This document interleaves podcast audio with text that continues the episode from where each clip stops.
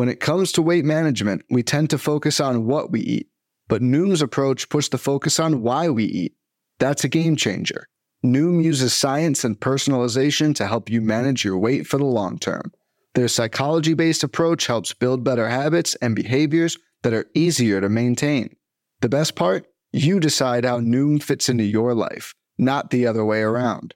Sign up for your trial today at Noom.com. That's N O O M.com to sign up today.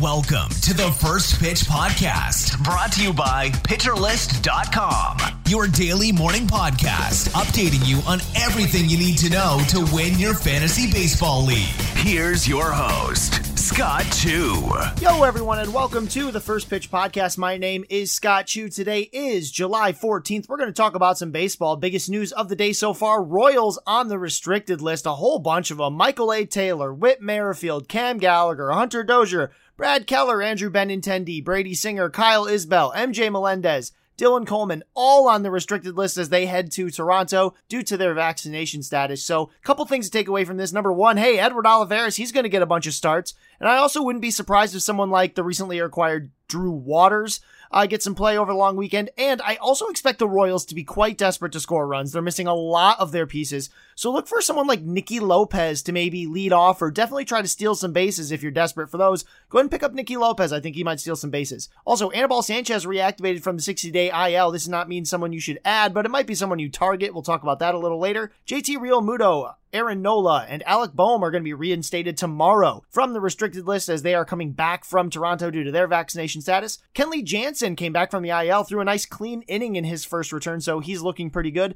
Jo Adell has been recalled for the Angels. He notched two hits and a steal in his first game back in over a month. He wasn't hitting exceptional down in AAA in this most recent stint, but it was apparently good enough to get him recalled. Definitely someone to keep in mind. Keston Hiura was sent down by the Milwaukee Brewers, so if that's someone you've been looking for a breakout, it hasn't quite happened. He's still got power, but he just cannot make enough contact to stay with the big leagues. Nationals closer Taylor Rainey hit the IL. He's going to miss the remainder of the season. Carl Edwards Jr. and Kyle Finnegan and a host of others are going to fight for the job. Fantasy managers, though, should probably ignore it for now.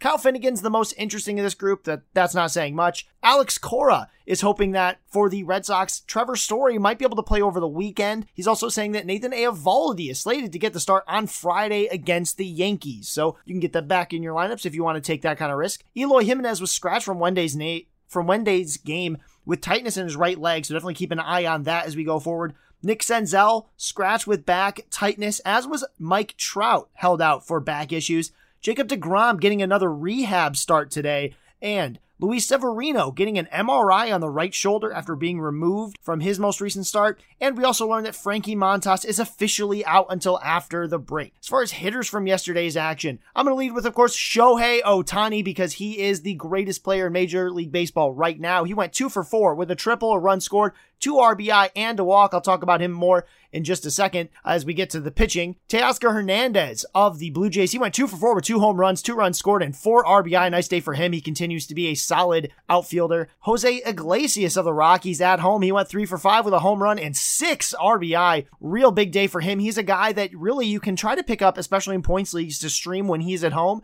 Not really that interesting otherwise, but his high contact style plays really well in Coors Field for the Rockies. Juan Soto of the Nationals, he went one for two with a home run, three RBI, and three walks. And you guys, Juan Soto is doing everything I'd been hoping he'd do. He's lifting the ball more. The ground ball rate's been trending down since late June. The fly ball rate is trending up. In fact, in July, Juan Soto has more fly balls than ground balls by a considerable margin, thanks to Soto turning a bunch of those grounders into line drives. I've got a lot of confidence in Juan Soto right now that he's fixed a lot of the problems he was having earlier this season. I'm expecting a big breakout going forward. Brandon Belt of the Giants, he went two for four with a home run, two runs scored. And look, when he's healthy, he's going to hit. He's dealt with slumps and injuries so far this season, but I wouldn't be that surprised to see him have an explosive second half. That said, I'm not saving any roster space in 10 or 12 teamers to see if that happens. There's just too much volatility. Bo Bichette of the Blue Jays went two for four with an RBI and a stolen base, and it was just nice to see him successfully steal a bag. He's been caught stealing quite a bit lately. The Blue Jays have a chance to build some confidence against that deserted Royals team,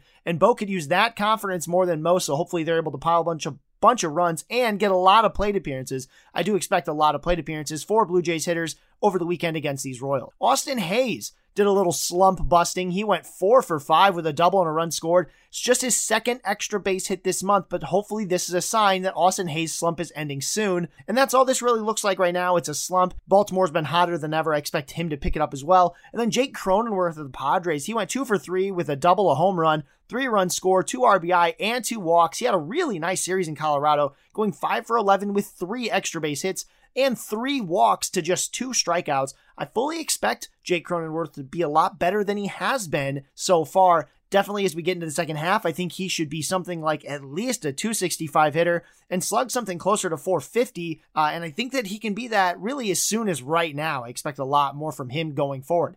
As for the pitching action from yesterday, I'm going to lead, of course, with Shohei Ohtani. He went against the Astros, got the win on six innings pitched, one earned run, four hits, two walks, and 12 strikeouts. He's throwing that devastating slider more than ever. It's a beautiful thing to see. Shohei Ohtani is must see baseball every single time, folks. Don't miss out. Jon Gray of the Rangers went against the A's. He got the win on seven innings pitched, no earned runs, one hit, no walks, and nine strikeouts, 16 whiffs, and a nice 36% CSW. He rolled against a bad athletics offense, and he should get another soft matchup coming out of the All Star break, so keep him locked up in your lineups. Ross Stripling of the Blue Jays went against a somewhat depleted Phillies offense. He gets the wins on seven innings pitched, no earned runs, two hits, no walks, and six strikeouts. Of course, the Phillies were without several of their top hitters. This is still a nice game for Stripling, though. I'm not totally into buying him yet. However, if he can show it off for another start or two, I'm going to believe that maybe there is a level higher than I expected from him. JT Brubaker of the Pirates got the no decision against the Marlins. Not his fault, though. He went seven innings pitched with zero earned runs, three hits, two walks, nine strikeouts.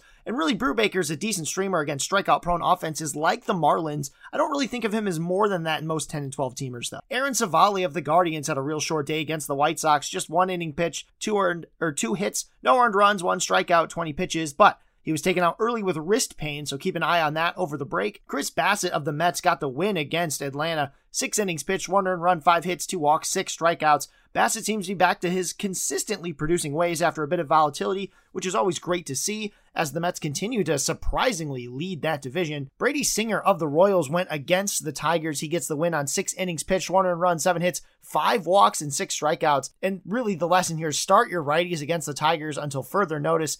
Even with 12 base runners through six innings, they couldn't muster more than a single earned run against Brady Singer. Not so much because Brady Singer was especially on, but because the Tigers just really struggle against right handed pitching. Aaron Ashby of the Brewers went against the Twins. No decision on 4.1 innings pitched, one earned run, six hits, three walks, five strikeouts, 29% CSW, and 101 pitches. And really, the stuff looks great, but the command obviously does not look great yet. He's going to be up and down until that gets cleaned up, but there's still a lot of promise in this arm. Zach Gallen of the Diamondbacks went against the Giants on a no decision. 6.2 innings pitched with two earned runs, four hits, two walks, five strikeouts. And honestly, this is probably as good as Gallen can be right now. As long as you accept that, I think that you can sort of manage him accordingly. Christian Javier of the Astros, he was against Shohei Ohtani. He got the loss. 3.2 innings pitched, three earned runs, five hits, three walks, but 10 strikeouts and 19 whiffs, 92 pitches. And hey, at least he struck out 10. Christian Javier, you know, he he can be really good, but fastball command can crush you some days. That's really what happened here. The fastball command was off, and the Angels took advantage. So hopefully he can be a little better with that as we come out of the break. And then Charlie Morton was a little disappointing for Atlanta against the Mets. He got the loss on five innings pitched, five earned runs, six hits, three walks, and six strikeouts.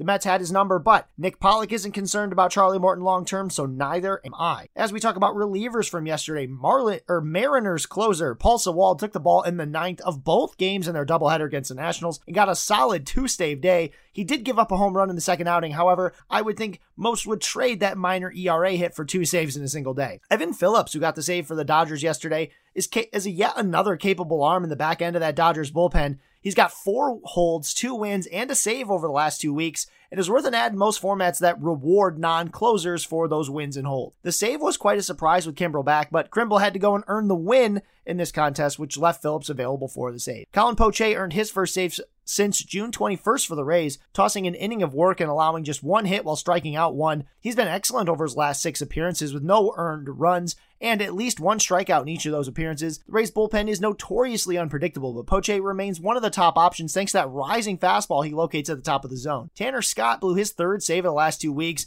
His second of the last five outings, and it's really been particularly ineffective, really, for the entire last few weeks. So it's probably worth noting that Anthony Bass of the Marlins hasn't given up a run in a whole month and may get looks in the quite soon. Now, before we go to the weather, we'll take a quick break and we'll be back right after this. Hey, Alex Fast here, and thanks for listening to this podcast on the Pitcher List Podcast Network. If you're a fan, consider supporting all of us by getting a PL Plus subscription, where you're going to get an ad free website and get access to our Discord, where you can talk to all of our podcast hosts and staff. Plus, you can hang out with our incredible Pitcher List community. It's basically a baseball sanctuary year round for as low as $8 a month. You can sign up at pitcherlist.com backslash plus, and you're going to get your first month free with promo code podcast. Also, don't forget to check out everything else we do as well from YouTube videos, live streams, newsletters, off-season articles, TikToks, breakdowns, over 15 baseball podcasts on our network. We can't stop talking about baseball even during the off-season. So sign up for PL Plus today at pitcherlist.com backslash plus and use promo code podcast to get your first month free. All right. Thanks for listening. Let's get back to the show. And we're back just in time to go to Mark with the weather. Mark, take it away. Thank you very much. Well, we should be fairly quiet today. Lots of afternoon games. The only game that has some thunderstorm potential is going to be a night game between AL Central opponents. The White Sox, as they're in Minnesota, visit the Twins. This game, um, there will be showers and thunderstorms around. Like I said, should be able to get this in between raindrops, but it's something to monitor as we go throughout. Thanks. Have a good one. Thank you, Mark. We always appreciate your insights on the weather. As far as streamers and DFS picks for the day, first I'll be looking at Triston McKenzie, who's been really solid of late. And who does he face? The Tigers, who cannot hit righties worth a lick. I think he's going to be really good in this one. Guardians hitters should also have a nice day against righty Elvin Rodriguez of the Tigers, who isn't particularly effective in most of his outings. I also think Atlanta is going to have a nice bounce back day at the plate against a recently recalled Anibal Sanchez of the Washington Nationals. If I have to stream a pitcher, uh, I'm also going to be looking at lefty Braxton Garrett against the Lowly Pirates or the surging Kutter Crawford against the Tampa Bay Rays. And I also, for hitters, again, expect the game in Toronto to be a complete blowout. That locker room is basically deserted on the Royals side. So expect a lot of trips to the plate for Blue Jays hitters. Uh, I think they could definitely score a lot of runs all weekend. So with that, thank you so much for listening. Again, my name is Scott Chu. You can find me on Twitter at If the Chu Fits. Thanks so much for listening. Hope you have a great rest of your day. This has been the First Pitch Podcast, brought to you by PitcherList.com. If you enjoyed today's episode, rate us on iTunes, follow us on Twitter at PitcherList, and help support what we do by joining our Discord with PitcherList Plus at PitcherList.com slash plus.